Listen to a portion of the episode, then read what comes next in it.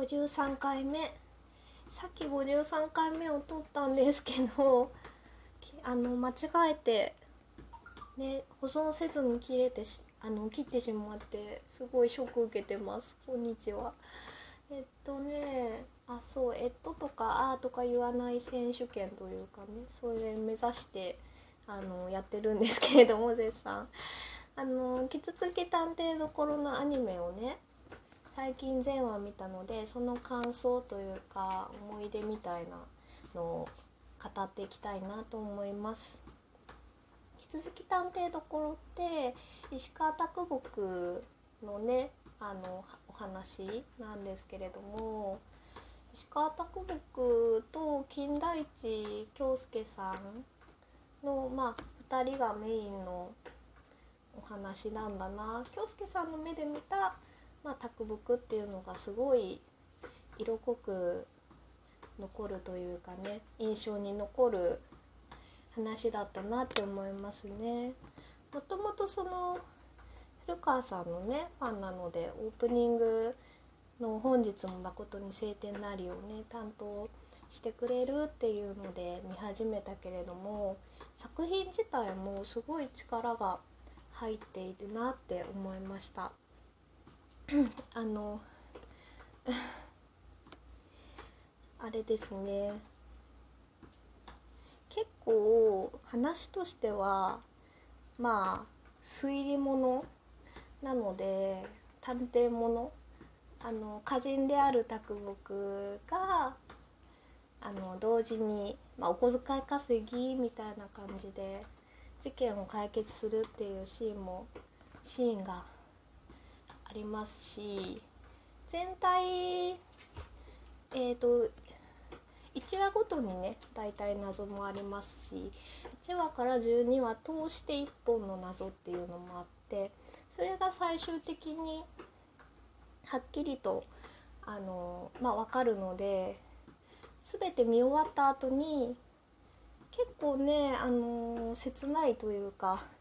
悲しいお話なんですけれどもすっきりした感じっていうのもあるなって思いましたね。その作品の中で音楽だったりとか場面のね展開とかが結構いろいろね変わったりしててまあ絵として飽きさせないというかアニメとしてすごい力を入れて作られたものなんだろうなっていう感じがしました。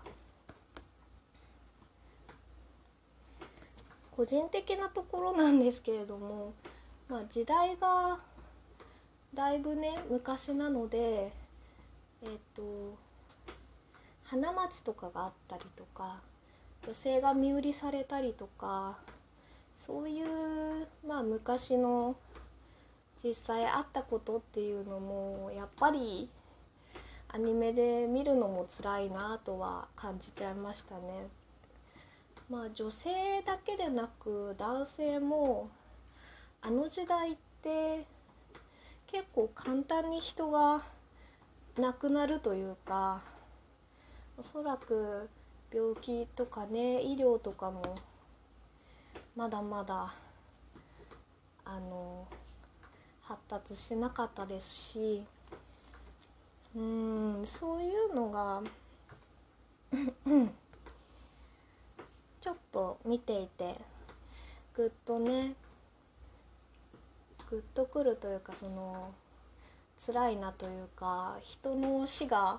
軽いなって ちょっとね感じちゃう時も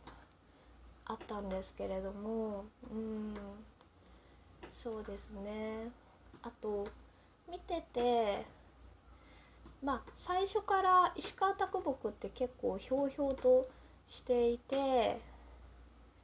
あの歌の才能はねあってそれを金田一さんがそれに惚れ込んでるっていう感じだったんですけど金田一さんがその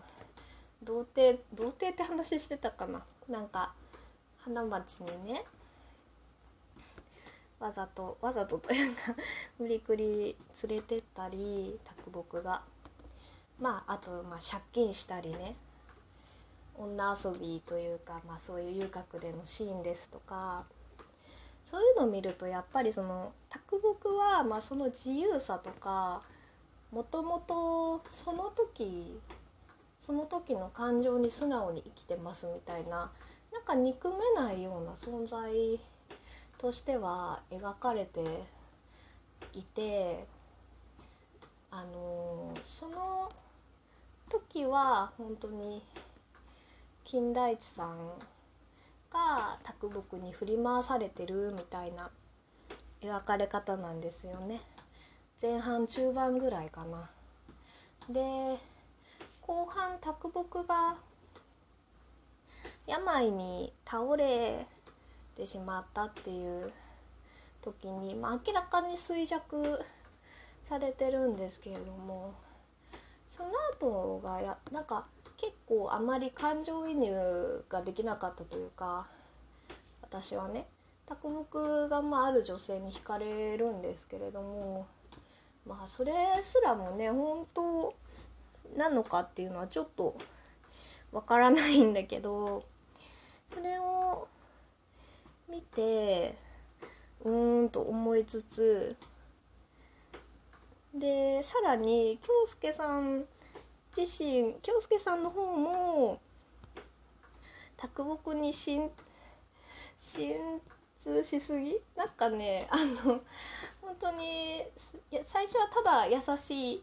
仲間友達思いで、ね、共感性があって優しい人なんだろうなって思ってた京介さんも結構その そのねあの結構超人的というかねあんまり感情移入する対象っていう風にはならなかったなって思いますねその2人が。ただまあなんかその2人の関係をちょっと第三者視点外から見ているっていうキャラクターたちもいて、まあ、古川さんのあの演じる牧水もですけど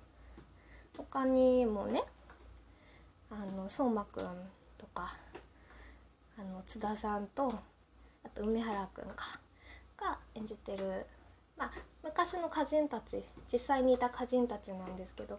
結構3人があのミルクホールっていう喫茶店でまあ井戸端会議というかなんだろうな、まあ、お酒飲んでわちゃわちゃやってるみたいなシーンがシリアスなシーンの合間とかに挟まったりとか卓木とこう京介さんのまああの話まあ、解釈っていうのをまあ話したりとかっていうのであのなんだろうな長く。そういうその感情移入できないメインキャラたちがいてもあの見進めることができたかなっていう印象でした。まああの最後、まあ、最初から最後まで一本の謎が通っていてそれにねすっきりするっていうのもありますし、うん、全体的に本当にあのよく考えられてあの愛を持って作られた感じだなっていう印象でしたね。あと牧水もね思ってたよりはそんなに登場シーンとか少ないんですけれども卓木がねすごくまあ絶望している時とかのまあ、助けになったりっていうのもねあって10話かなうんあの10話に古川さん和山牧水さんの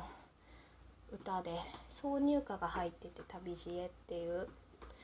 なんか人がねその自分が死ぬっていうのを意識した時にやっぱりたどり着くのは自分の原風景だとかふるさとだとかっていうものなのかなとか、まあ、見ながらすごい思いましたね。私もあのー、地元というかね生まれたとこからは結構離れたところにいるしたまになんか懐かしくなったりとかまあ、でもあの時代は本当にもっともっと簡単にはいけないでしょうしいろいろとねやっぱりもっと覚悟を持ってね出てきたっていう上でのねなんだろうな無力感とか挫折とか。うん。そういうね天才歌人って呼ばれる人でもあったのかなって。うん。感じでしたね。浅沼さんのお芝居というか皆さんのお芝居もすごい良かったし。うん。卓木かわいいですね。でも絶対好きになれないみたいな。なんか、うん、共感というかね応援とかね。そういう位置とはね多分せ、えーと、作者というかね制作してる人たちも多分そこに何でしょうね。そこにあの振り切ってはいないんだろうなっていう。うん面白かったですね。旅路へも良かったしね。すごいゆったりした感じで。うん。あではではありがとうございました。